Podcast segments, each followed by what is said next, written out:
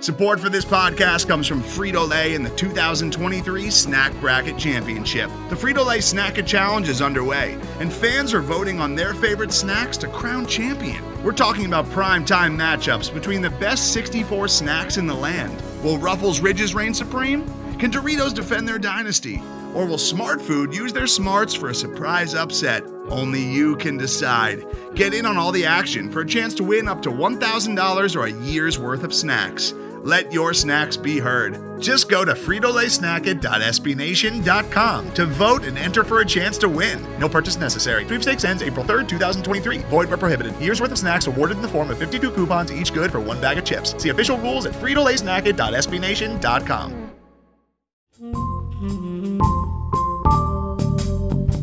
Oh, it's it's always the the backup quarterback is the most popular player on the roster until he gets in there and you realize, oh, oh, he's he's not Kyle Allen, he's not Tom Brady. Like, did you did you just did you do that intentionally to upset me? I did. I hate you. oh my god. Well, I mean, just what, what backup quarterbacks get firing get get firing in the noggin when you think of them, you know? Oh sure, yeah. The, the all the great the greats. Yep, that's the, those are the ones. Welcome to an ACC podcast. I'm Lauren Brownlow. I'm joined this week by Conor O'Neill from the Winston Salem Journal, who covers Wake Forest. My first Wake Forest guest. Um, so Wake people can't say I disrespect the Deacs. Not that you say that, but you know. Hi, Conor. hey, Lauren.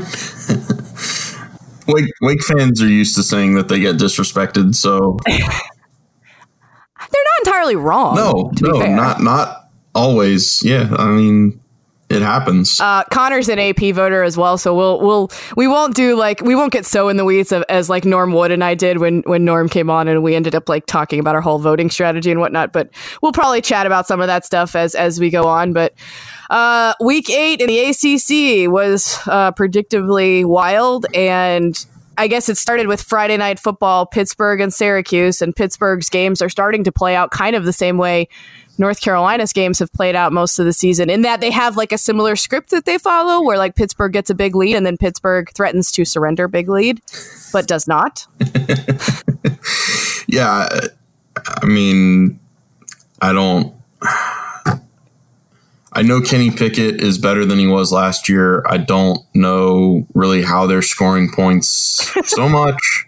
Uh my one of my favorite stats from last year was that he threw for more than 200 yards in one game, and that was a 300 plus yard game against Wake Forest. Every other game was under 200, and they played 14. uh, and, and, the you know they they don't have some of those running backs that we're used to seeing them have in years past either. So their offense is no. uh, is their their offense is challenged. It's challenged. Yeah, and and then you just turn to what happened to that Syracuse defense. I thought Syracuse's defense was going to be the strength of their of their team coming into the year, and that couldn't be further from the truth. Yeah, it's. Eh, I think their offense puts them in bad spots a lot, which I think that's a that's a theme throughout this league. Really, is is bad offensive play putting defenses in in worse positions. But I just yeah, it, the defense isn't quite the li- the defensive line is good, but but everybody else in that defense is not great, and then the offense is just nothing like the offense we've seen in the last couple years under Dino Babers. They they look, they look like a historically bad offensive line right now. Yeah, and it's uh, I, I've kind of I've I've enjoyed making jokes about how uh, underappreciated Eric Dungey was by your regular ACC fan compared to how appreciated he was by the ACC media. Love him. But good lord, he was so good and didn't get nearly enough praise for what he was to that team the last 2 years. No, you're right about that. And it's it's and he could run away from being sacked. I mean, like that's helpful. yeah. yeah.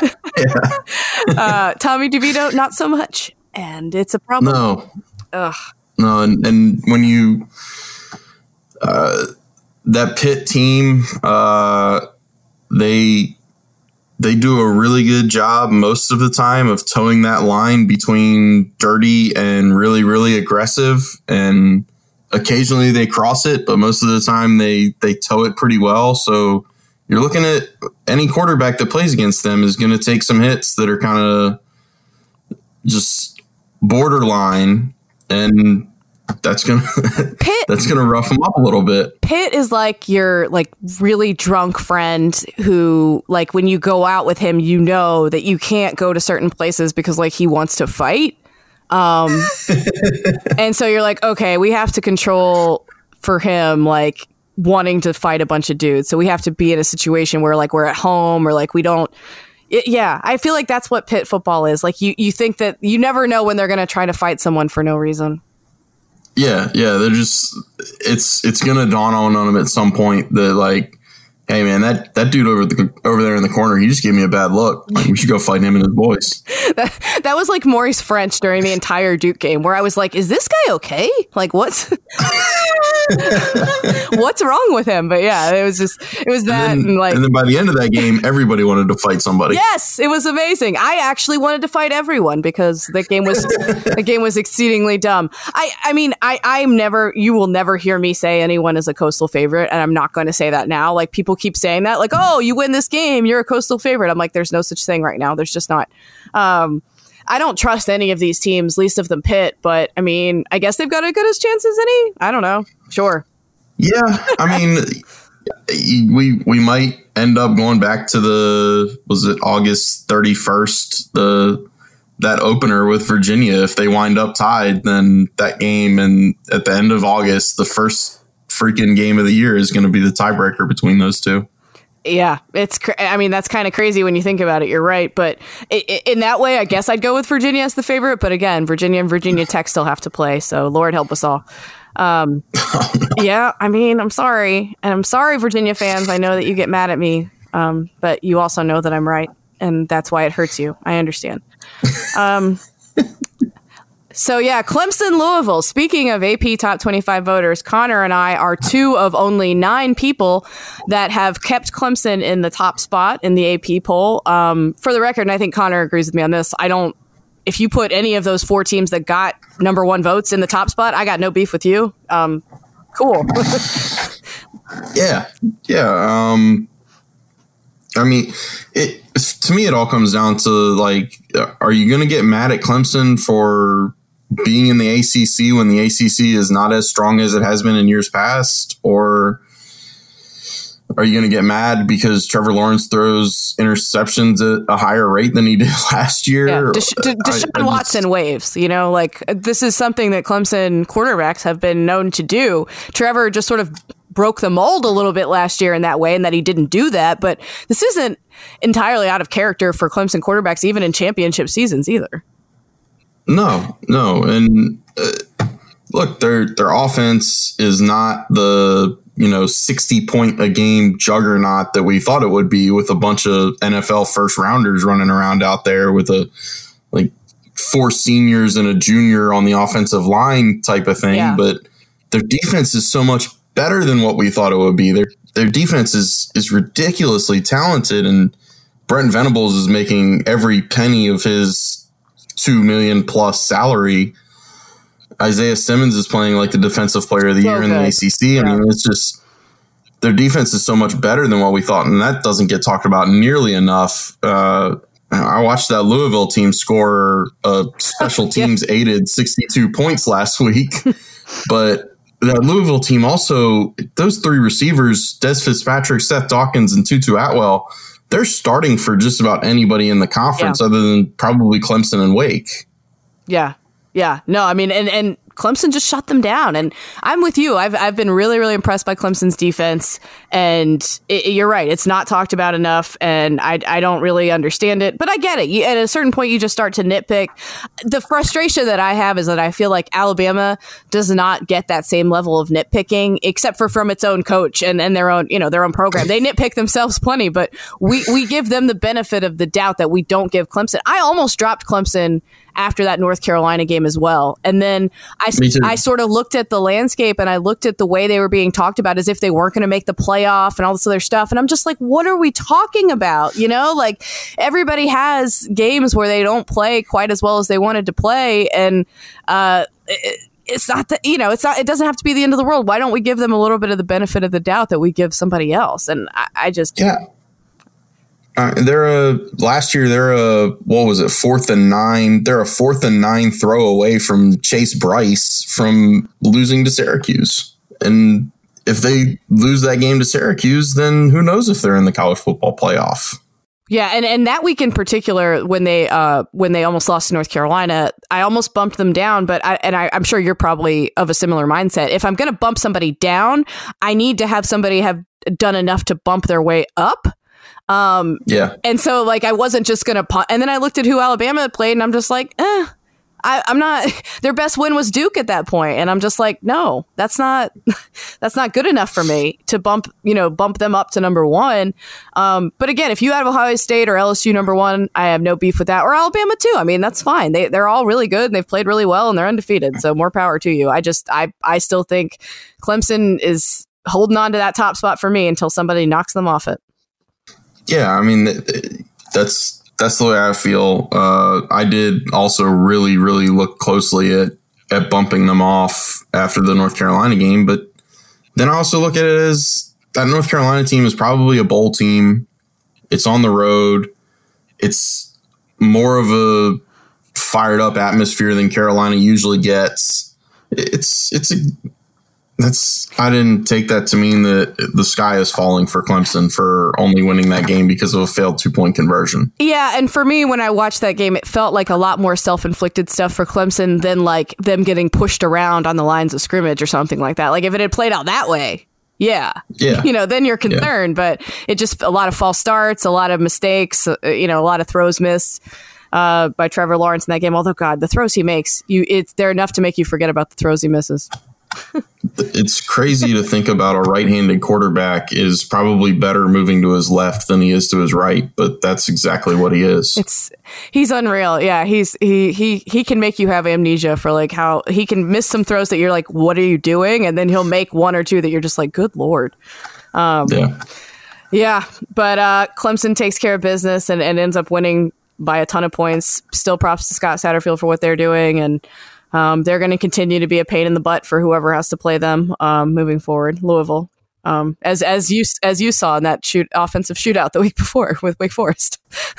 yeah, I mean the the Virginia game coming up this week. That's a Ooh. that's a great matchup. I can't wait to see that. Uh, and I get to watch it because Wake's off. Oh, that's right. Yeah. Get right time for Jamie Newman. Um, potentially, we'll get to Wake though in, in a little yeah. bit. Um, oh, NC State. Oh God. Oh, I had I had Stephen Muma from Backing the Pack on with me on Friday, and um, I warned him about this, and he should have known better. He's he said the sentence out loud. You know, I have I think I have some good reasons to feel pretty optimistic about NC State, and I'm like, oh, dude, don't ever say that. I agreed with him, but I was like, you can't say those things out loud. Yeah, that's that doesn't go that doesn't rhyme with the law of the wolf. No, no, and boy did it not. Oh, state. That game was 45 24 Boston College. Um, what was it? 429 rushing yards yep. for BC? Uh huh. It's 29 more than NC State had allowed all year to that point. Uh, they'd allowed 400. yep. Um, and look, AJ Dillon's great. Um, and I, I'm not going to put this too much on NC State's defense. I'm going to try not to, anyways. You can't allow 429 yards and expect me to not put some of it on you. Um, no, James Smith Williams hurts a lot. Um, when he's been in there, they've been a much better defense, and when he's been hurt, they have not. Um, yeah, it, eh, you know, you don't want to put it all on one person, but it, he certainly has helped a lot. But it's like that's the offense was never putting them in a very good position though, because they just couldn't no. hang on to the ball.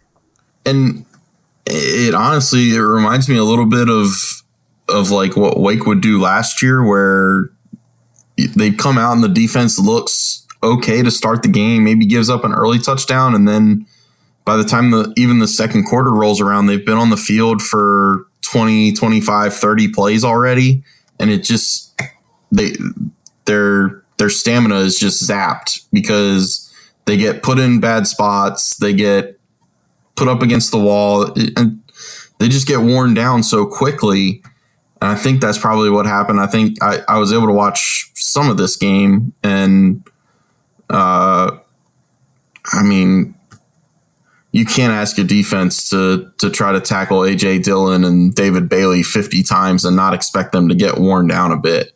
I mean, David Bailey is AJ Dillon light as far as I'm concerned. I think he's an inch shorter and maybe 10 pounds weight. Yeah.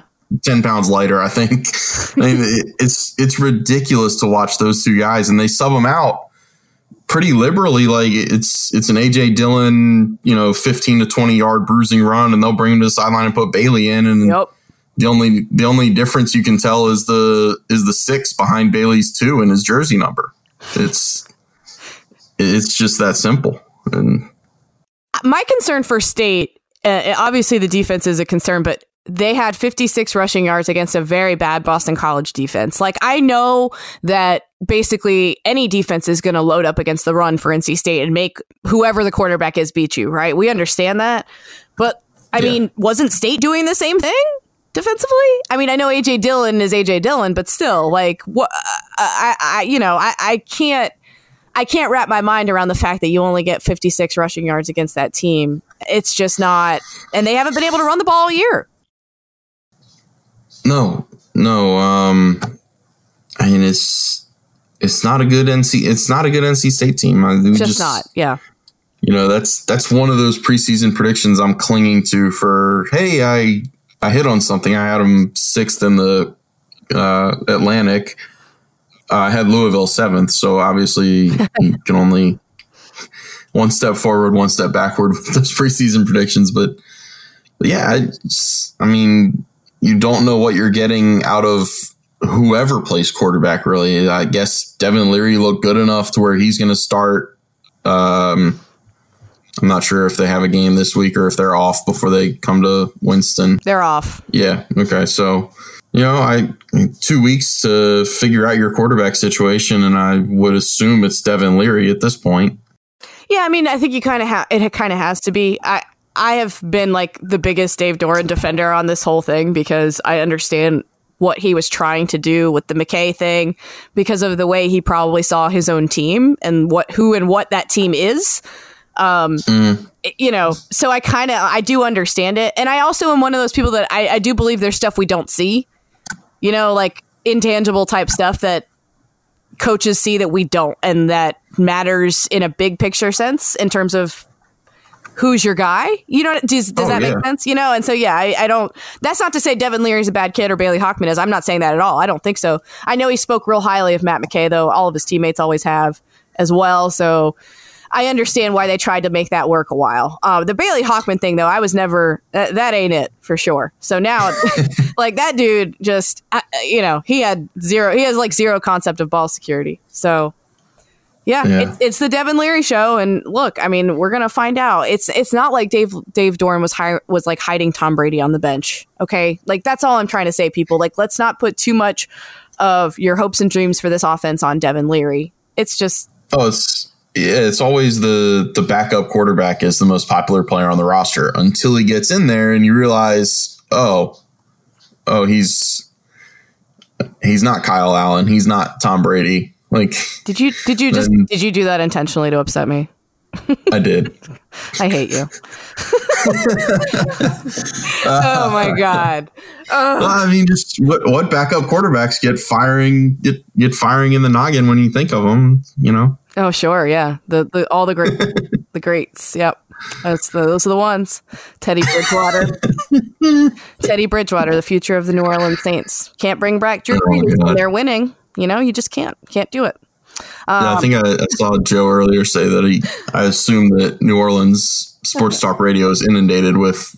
You know, they should trade Drew Brees now. Oh yeah, yeah. They just look better. They look better with Teddy at quarterback. Now, to be fair, I ride hard for Teddy Bridgewater, and this has been, and I hate the Saints, so this has been very difficult for me. like, it's it's very difficult for me to watch them play well with him at quarterback and not be at least like a little happy to see him doing well. Um, it's just very hard for me. And then it's also very hard for me to see the takes around my own team and the quarterback situation. But that's fine. Yeah. But yeah, no, you're right about Devin Leary. It's uh, he's always the most popular guy. We'll we'll see how it works. That that state O line though is a hot mess. Like, what do you want? I you know. Yeah, and and you don't you know, you don't lose the Rimington Award winner and get better at center. No. And you know, that's something I've I dealt with with Wake fans where Wake fans are getting all excited about their offensive line and just think it's a foregone conclusion and it's like you don't lose two four-year starters or three three four-year starters basically with with Phil Haynes at left guard, Ryan Anderson at center and Pat Osterhazer at right guard and you don't magically get better with kids coming in to replace them. Yeah, th- there are certain programs that can do that, like a Clemson or an Alabama or whatever. And but I'm with you, and I think you were right about State, and I was not. I thought that they have been recruiting well, and, and I think they generally develop guys pretty well, and I still think that's true. But uh, and I thought this was a down year in the league. So for me, I, I, looked at those two things and said, well, you know what? I know they lost a lot, but they should they should still be right there. And and but I think you're right. I think especially offensively, they've just lost too much. Yeah, yeah. You know, Jakobi Meyers is catching passes for the Patriots. Kelvin Harmon was an 1100 uh, yard receiver last year, yeah, I think. Brian Finley. you had a thousand yard running back. You had Ryan Finley. You had Eli Drinkwitz, who's undefeated up the mountain now. And yep, now you got co-offensive coordinators, and you've got two of your most veteran skill position guys out in Ricky Person and then CJ Riley. So, yeah. you know, you, you just can't afford to take hits like that, and that's what's been happening. So, we'll see for state. They'll get an off week to probably do some self scouting and figure some things out. And I, am I'm, I'm, I'm definitely intrigued to see that Wake game in a few weeks and see how they look. Um, yeah, they'll they'll see if they can pay back the favor of of ruining a special season. I mean, that's the that's the symmetry and the poetry right now. Is yeah, it's usually Wake, Wake ruining their this, season. Yeah, Wake has this potential double digit win season out there for them, and NC State can come to town and had that basically ruined by a Wake loss the last two years uh, to a to a less talented Wake team, and you know, there's there's probably some payback in that. I don't know how much the players pay attention to that, or if it's just this team beat us the last two years and we think that we're more talented than them. I'm not sure they're thinking about like this is the team that kept us from winning ten games, but. We're gonna get to Wake soon, and I am I have several questions about them, but I have even more questions about Georgia Tech and Miami. Um, oh. I get a text from a mutual friend Caroline Darney, and she said she's like, "Where was this defense last week, Miami?" And I'm like, "What is she talking about?" And then I switch over, and I'm like, "Oh my god." Um, and I pull up the stat broadcast because I was in the office on Saturday too, and I made sure it was on one of our televisions as well, because I'm like, "Wait, how is this happening?" And I thought yeah, they, I told I told, tackle. Yeah, and I told Caroline, I was like, well, one of the one of the touchdowns was on a fake punt, and she's like, no, they're gashing their defense. And I looked at the yards per play, and sure enough, Miami at five point seven, Georgia Tech finishes at five point four. You cannot let a Georgia Tech offense put up that on you. I'm sorry, unless it's in garbage time. You can't. Yeah. and, I, and this is where uh, you know I haven't seen all that much of Miami this year, but I know that their defense has been good, and this is what we talked about on Twitter. Like they had been good at times, but when I actually was watching on Saturday, their defense looked terrible. Yeah, I, I defended them a lot about against like the Virginia Tech game because that was a game where their offense legit put them in terrible positions over and over again with turnovers. I mean, oh yeah, you know that was that was what that was. So I honestly saw the point total and assumed it was more of the same. It wasn't.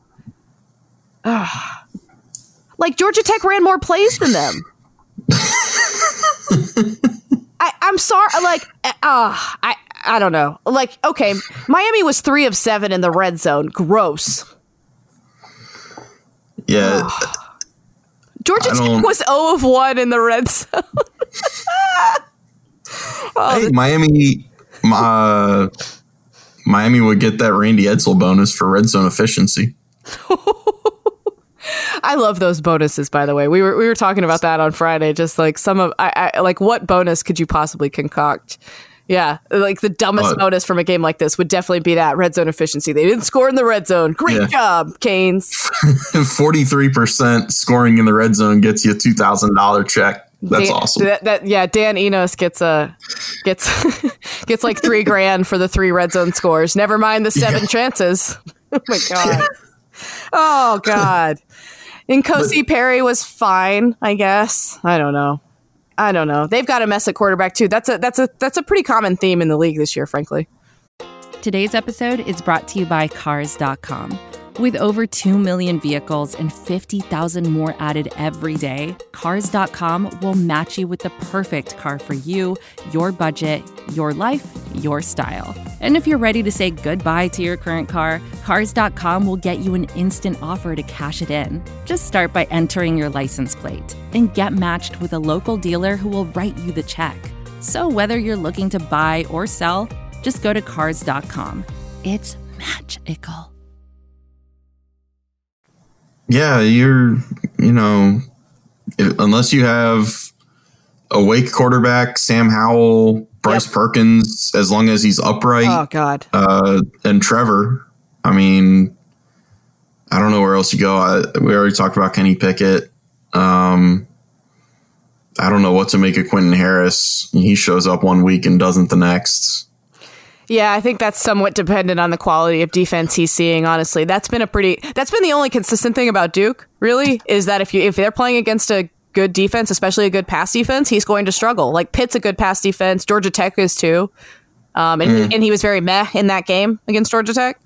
Um, like he can struggle, but he just can't. Oh, we're already skipping ahead. It's fine. We can skip ahead. He like because I don't I don't really know what else to say about the Georgia Tech Miami game besides like ew. Um, and No, I mean, just Yeah. you know, I I cracked up a couple times in the fourth quarter with. Uh, I didn't feel good about it, but with the Bubba Baxa field goal attempts, those Is were he kind of okay? entertaining. he I don't know. good. Yeah, What happened to him? Like, this is a sports psychologist. Like, they should hire someone like to fix him.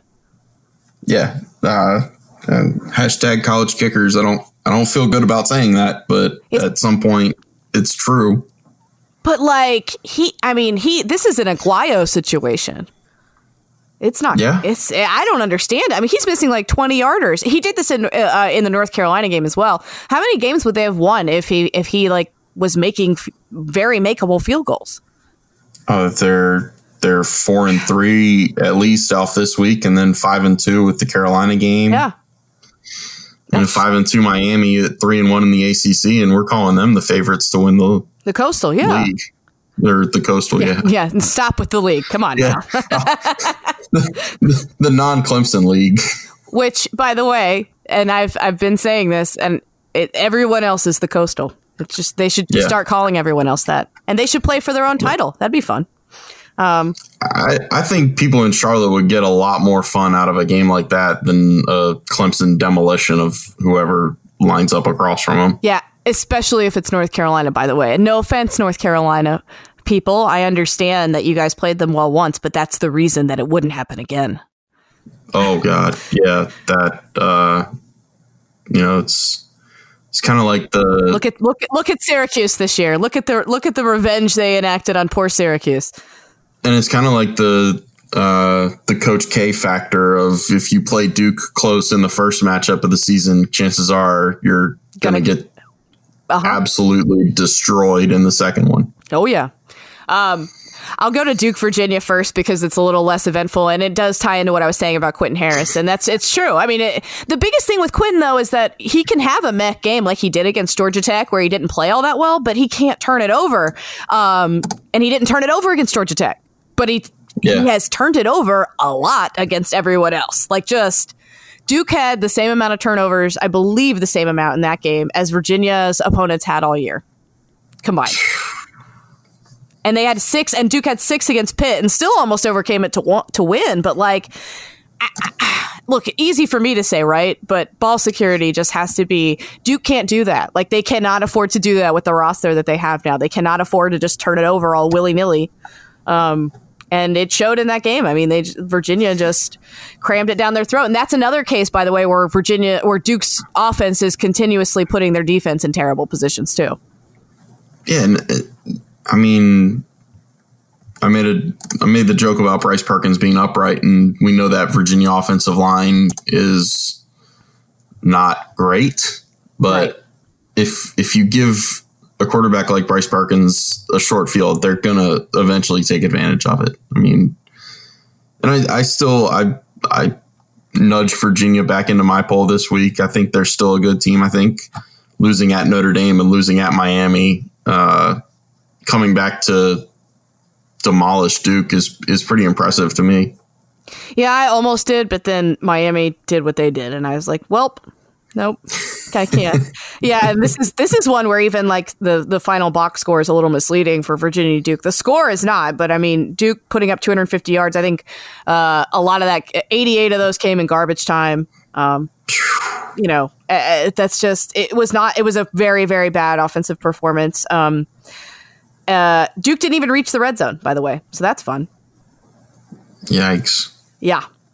So speaking Jeez. of yeah, it's just I mean it's ugly. It's just ugly. Um there's no other way to put it. Five turnovers, you can't do that. Um be interesting to see the game against North Carolina this weekend because like you said which team's going to show up, I don't know.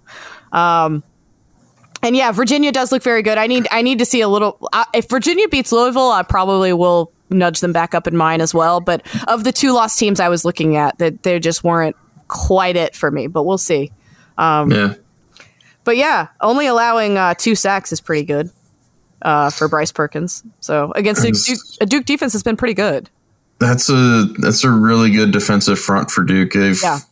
they've quietly kind of surged up there in the in the front seven ranks of the ACC for the last year or two. Yeah. Yeah, I feel badly for them because uh, the numbers just don't reflect that they played pretty. I mean, 4.4 yards per play by Virginia. That's not amazing, but you know, there's only so much Duke can do, Duke's defense can do, like you said, when they're backed up against the wall. Um, every two seconds. But yeah. who knows? Maybe they'll show up against North Carolina and play lights out. And who knows which North Carolina team will show up? Um, North Carolina, Virginia Tech, the game of the day. Oh, I love this game so much. I wanted to just wrap my arms around it. Um, and I wanted it to go on forever. I really did. Um, How's Virginia Tech five and two? well, two of their wins are FCS. That's right. So yeah, they're four and two. I watched the Mark Berman video. Uh, he was very angry with with his coworker. Mark, yeah, it's like a, what? It's like a five minute video, and Mike Niziolek of the Roanoke uh, paper is is trying to like talk about the game, and Mark just is not having it. He just was really unhappy that they played a second FCS school. So I feel like he should have taken a play a, a page out of uh, Andy Bitter's book and just kind of gone and sat in the stands and enjoyed it that way. But, well, but yeah, I mean, th- this game we we had this game going in the in the press box before the Wake game started, and uh, everybody was just gathered around. First, it was computer monitors, and then we got the TVs turned, and it was just like, how long can this thing go on? And it. I didn't want it cut to off end. because it got cut off because the Wake game started and this one was still going, and so I didn't even get to see the the two point conversion turnover the the two point conversion overtime stuff. I mean, that's just so, it was so great. Somebody oh in the God. press box, somebody in the press box awake said like, "Hey, isn't there a rule change where like the fourth or fifth overtime you have to just start going for two? I was like, "Wait, that's oh, so they only go for two. It's not." You know, yeah, it's not score a touchdown and go for two. It's just two. I'm with you on that. Like, I thought the same thing. I thought that when they scored a touchdown, they had to go for two. I didn't know it was like a two point conversion off, and it just made my life. But like this, they don't have the the overtimes numbered here in the Virginia Tech scorebook. So, uh, they started out each scoring a touchdown. I think. No, wait. Virginia Tech had a field goal, then Carolina had a field goal. Then they each got a touchdown. Then it went yeah. miss field goal, miss field goal, miss field goal, miss field goal. Just, and then they had the two point conversion off, which tw- Carolina missed two, Virginia Tech missed one, and then they scored their last one. It was just beautiful. I loved every second of it, and I didn't want it to end. I wanted them to stop, to not score two point conversions forever. Um, it was like the coastaliest of the coastal games. And the thing is, like, the end of the game itself was actually super entertaining. Like, it really was. It wasn't yeah. like a it wasn't a derp fest or anything like that, but the overtime turned into that appropriately, and I, I just loved every second of it. I really did. Mac Mac Icestone kicker. Oh my god. I, yeah. You know, I I tweeted although, although to be fair, like, I don't believe in icing. I do. I think that when you're dealing I think in the NFL when you're dealing with a professional it's not as much but I think okay, when you're fair. dealing with a 20 year old kid uh, I think there's something to be said for making him take an extra 30 seconds to a minute to think about his kick. That's fair. Yeah, I think pro is more where I come in on this because I get annoyed by it and I feel like it almost never works. But but you're you're probably right about college. Yeah, and what the the Virginia Tech touchdown in overtime was a fourth down, like a fourth and Fourth and three, three, or something. Yep, yep. And it was a one handed catch by Damon Hazelton in the end zone. Yes, it was a great catch and and actually great coverage. It was just a really good play. From the third string quarterback, if you want to throw that one in there. Oh, and see, that's something we need to get to. Look, I mean, I'm not going to take to for, from the North Carolina side of things. Obviously, Sam Howell looked really good most of the time. He may he had some freshman moments as he's going to do, but the kid's been pretty unflappable all year. I'm not all that concerned about their offense or him. The defense was not great, but you know, when you're down a couple guys in the secondary like they were, and and got some banged up at some other spots. They don't have the depth for that right now. So I'm not I'm not going to kill them for that. And on the flip side of that, for me, hey, Justin Fuente, like speaking of weird quarterback decisions, I can kind of defend Dave Doeren's decision to start Matt McKay. I don't know that I can do that with the Ryan Willis thing. And I just feel like there must be some big piece of information that we're missing about Ryan Willis versus Hendon Hooker and Quincy Patterson that Uh, like like what am I missing? What are, we must be missing something, right? Yeah, I, you know,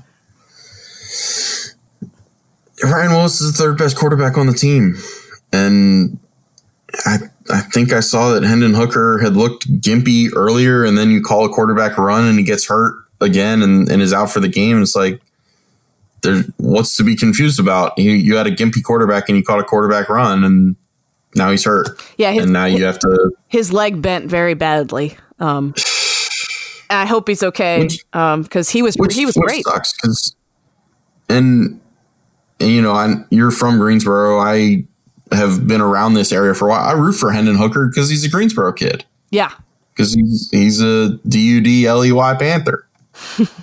but Dudley. Yay. Dudley Dudley Dudley High. Um, Yeah, no, I, I it's I don't I just don't get it. Like I just genuinely don't understand it. And like I said, like I talked about, like we we sometimes don't have all the information, but this is a guy that's been on your roster for a while, that was your backup quarterback last year, that you didn't let throw a pass at all until the Duke game this year. Like I just don't Yeah. I I, I want to defend it because I know there's a lot of times information we can't have, but I don't I just legit don't understand it. And these guys are so much better at running what Fuente wants to run offensively. Yeah. From from the opening game, Ryan Willis hasn't looked like he's the best quarterback for that team. even a lot of last year, frankly, but you kind of understood it because it's like this is a guy that's taking collegiate snaps, you know, and you got these other young kids that have some potential, but they're young and you don't want to just throw them out there. But this season, it's just tough to defend. I just don't, I don't understand it. Yeah, uh, you know, we're, gonna. I guess we're gonna figure out a lot about Virginia Tech at some point. I mean, I know nothing about them. they're they're five and two. They have an off week, and then they're at Notre Dame. So maybe we don't figure too much Nope, out about them nope. until like the last the last four games when they host Wake, and then have three games that I'm sure are going to be coastal masterpieces with Georgia Tech, Pitt, and Virginia. I mean, who would be surprised if they lost all three or won all three? I mean, I, I don't I know. think I think it's equally likely they do either either one of those. They are the I ul- mean, they're the ultimate wheel of destiny team for me. And I even previewed the game this way this week with them and with North Carolina to a degree because they always seemingly play exactly to the level of their opponent. Mm-hmm. So I was kind of like, well, at least that's consistent about Carolina. But Virginia Tech, I was like, I don't know. I got nothing. I got nothing That's for a- you. that's a prerequisite in the coastal. Yeah, well, playing to the level, sure. Yeah, yeah. Um, well, they, they, Carolina did take care of Georgia Tech relatively easily, but that was that's literally the only game that's played out that way for them all season long. They could just as easily be like a one-win team as they could be a one-loss team. Or Yeah. wait, am I doing that right? I guess I am. Or they could be no. I mean, their what's their margin of their margin of defeat is two Not points in this crazy coastal game, six to Wake, one to Clemson, and I think was it three to App. yeah, yeah. So they've they've lost four games, and two of them to undefeated teams. One of them to a one loss team, and then now this one to a A shrug emoji. that's that's pretty much the best way to describe the Hokies. I, mean, look, if they go with the, you know, with with Patterson the rest of the way, I certainly like them better than if they go back to Willis or, you know, assuming Hooker can get better um, physically. You know, I, if they stick Yeah. with those guys, and it looks like they're going to, then I like them way better offensively. I mean, it just changes so much of what they can do offensively. But I don't understand why it took him as long as he did to sort of realize that that was needed. I don't know. It's whatever. Uh, I mean, his, hi only his job was on the line. That's that's all. You know, that's what it's. That's what I don't get. It's like you're on the hot seat, dude. Like people are coming for you. Yeah, the, the the grace period of 2016 is long gone. At least the least you can do is like throw your fans a bone by like trying some change. You know, I don't know, but you know. Ugh. So now we get to Florida State Wake, um, which was entertaining in its own right. Yeah, yeah, it was. Uh, it was a field goal game by one team and a just Cam Akers game by the other. I love him so much. He deserves so much better than this. I just I, I I'm going through my film review right now. I just put in there. I would I would love to see him on Clemson, maybe just for one game, because he might be a more talented and more physically gifted runner than Etienne You- is. And I love Etienne, so that's painful to say. So you will be happy to know that um, the early MVP of the ACC network, Mark Richt, said almost exactly the same thing um, uh, in this uh, ACC network studio. That he th- he thinks Cam is is he's like I love Travis Etienne, or you know, but I I think if you put him behind that Clemson line, that he would do better than him, and that's no slight to Travis. Like I just think that highly of Cam, Yeah. and I, I have to agree because right now he's playing behind an offensive line that's like I think one Florida State fan I, I know called it a four peeps and one good player. I forget who the good one was. Um, Oh, I know it wasn't the true freshman who came off the bus, like skipping and came out onto the field and was video. like taunting Wake's. And it was two and a half hours before the game. Like Wake's players just are going through their their normal like stretching and stuff, right? routine stretches and you know the the furthest wake player out is to like the 35 on their own side and this kid's at like the 40 just just you know making it rain uh it probably sounded like the whitest thing ever but well, like it's it was such like Randy Shannon Miami era energy, and that's not a Yeah. compliment at all. they're they're just they do so much more than they have to in all of the wrong ways i mean Is it fair to call them extra? they I don't know if I'm using Yeah. that right. Uh, I'm an old. I uh, that my girlfriend uses that, so I was hesitant to use. it. But yeah, it's that. I think that is about the definition of it. They just, I don't know. They can't get out of their own way. Um, I mean, no, and and James Blackman looked fine. Like I he love him. he made some mistakes, but it, it certainly is not his fault. It's it's the offensive line. It's uh, good lord, they have some receivers that you look at and it's just like, and I don't. I don't know how Wake's corners are supposed to match up with that. I mean, Tamorrion Terry is oh so my god, good. yeah. But if they don't have time to get him the football, like it doesn't matter. No, and uh, you know, I would I would be really curious to ask uh, a coach if Florida State is pretty much the easiest team to out scheme in the league, at least from an offensive standpoint. If you just the book on them just has to be stack the line and either either blitz or just You can probably get pressure without, yeah. blitz. Yeah, yeah, and you know they're just they're not good. But they're I think for a while it seemed like Kendall Briles was doing a pretty good job of sort of scheming around the offensive line. And I mean, look, they Wake mm-hmm. only got one sack. Obviously, I'm sure he was under pressure the whole rest of the night, though. And that's, by the way, Florida State people. That's part of why James Blackman is in there, and not Alex Hornibrook. NC State sacked Alex Hornibrook. I think it was like eight times. James Blackman is going to get away from pressure more than Alex Hornibrook can. That's I mean like that's literally the reason. I don't know why we overcomplicate this. I know Alex Hornibrook can hit some throws that James Blackman probably can't, but you can't hit throws if you don't have time to make them.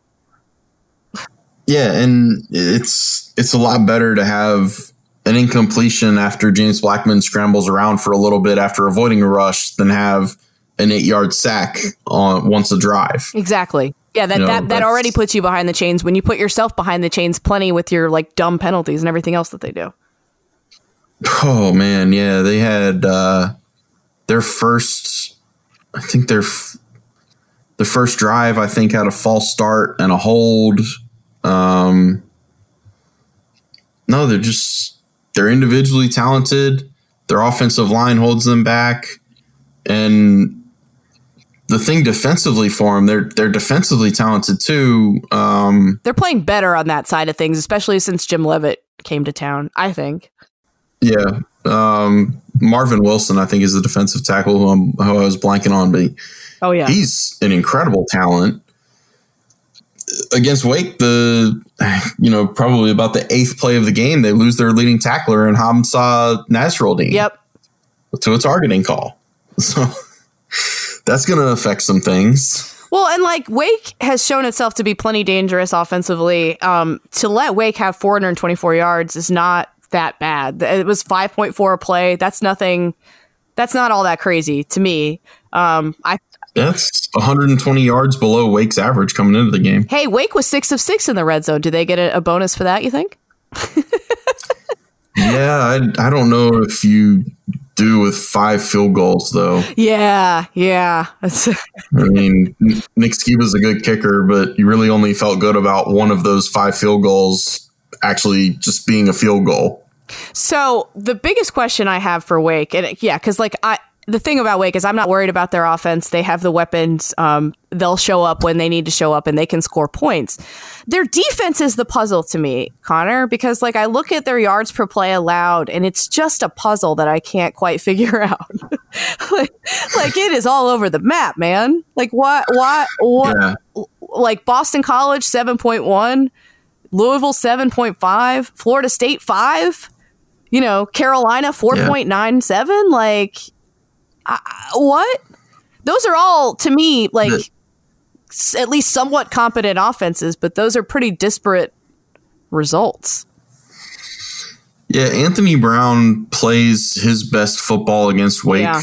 Um, he did visit Wake uh, back like whatever it would have been four or five years ago. He might have a little bit of a vendetta for them not taking him over somebody else, but that's that's really uh, small grapes. Um, no, it, it's a Wake defense that they're not the complete train wreck that they were in the first four games last Right. year when they had to fire Jay Sawvel, but they're they're still not that good. They struggle with tackling. They don't have much depth. They actually played more players against Florida State on the defensive end than they had been the past couple weeks because Dave Clawson uh, trying to trying to think of what I've been told on and what I've been told off the record. This, basically, they they needed to get some more guys in on defense so that they wouldn't have uh, Justin Strnad and Nasir Greer and Essang Bassey and Boogie Basham all playing like 80 to 90 plays a game and wearing down. And that's where that's where you wind up with on Louisville's last real offensive play. Evan Conley takes a fourth and one run for 41 yards and a touchdown and puts that game further out of reach.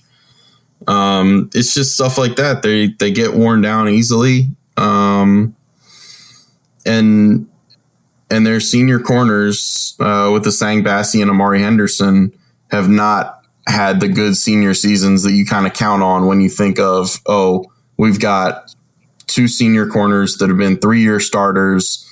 Essang Bassey came into the year as a as one of the top I think three or four corners in the ACC. They just haven't had that type of senior season that you expect to have when you have a senior cornerback and there's still time for them to have those type of seasons, but it just hasn't happened yet. Yeah. I mean, it's it's it's uh, it'll be interesting. They've got a lot of games that'll tell us one way or the other, and a lot of games that you just go okay, uh, like at Clemson, you just say whatever.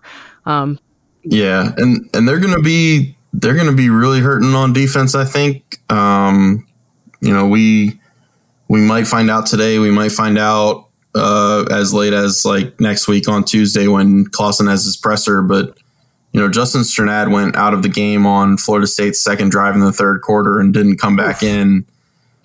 And uh, I asked Dave about it after the game, and he said we are very concerned.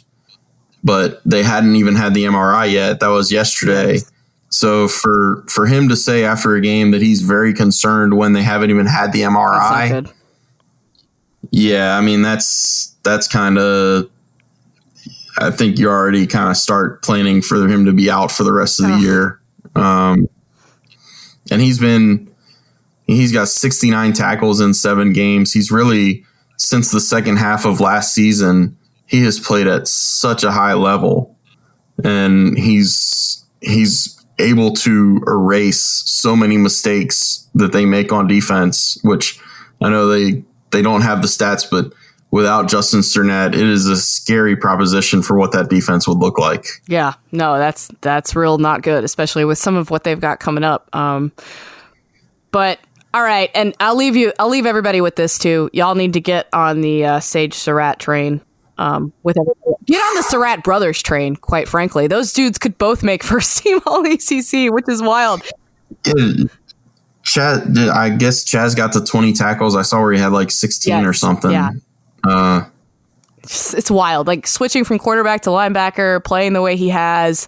Um, he's, he's got so much natural ability when he can you know, the more coaching he gets and like the more he really learns that spot, I mean, he's going to be so scary. It's it's it's unreal to watch how he's transitioned to that. And then Sage is just so so good. Yeah, it's fun. Um, I uh, Brandy, their mom was out at a spring practice at Wake, and this was like uh, maybe only a couple weeks after uh, they had announced that Chaz was going to go to linebacker and I had kind of heard of Brandy from uh, knowing Richard Walker, who worked at works down in Gastonia and has known that family forever. And I was kind of curious how she would feel about her son being moved to linebacker from quarterback. And so I kind of tiptoed my way up to broaching that with her. And she freaking loved it. She was like, Oh, it's so good for Chaz. It's so good for Chaz. He's so physical. He's always been so physical. He just needs to get off a quarterback. I was like, oh, that is not where I expected this conversation to go, but all right, I guess Chester at linebackers is to happen. And at least mom feels good about it. So if mom feels good about it, then obviously he can be an all ACC player at it. That's crazy. Well, as usual, mom was right. Um, it's a life lesson for all of us. Um, uh, he is Conor O'Neill. Conor, tell people where they can find you. Uh, we got the Winston-Salem Journal online is journalnow.com. Don't type in WS Journal. I think that takes you to Wall Street Journal and you won't find much about Wake Forest football there. That's very true. Yes, and I I tried to access your site when I was in England and for some reason it was blocked. Um but yeah. In the in the Tottenham Stadium. Yeah there's a Wake student uh, who studied abroad in Spain, and I got a couple updates from her uh, throughout the first like month and a half of the season, where she was like, "Oh, now she figured out a way to get around the the legal blockage." Very weird. So it's very strange. Yeah. Very strange bit of diplomacy. Um, I, I, guess I don't internet, well, cyber, international weirdness. I don't know. Um, you know, I guess I guess we want to keep the hackers off of the Winston Salem Journal yes. website as much as top priority, of course.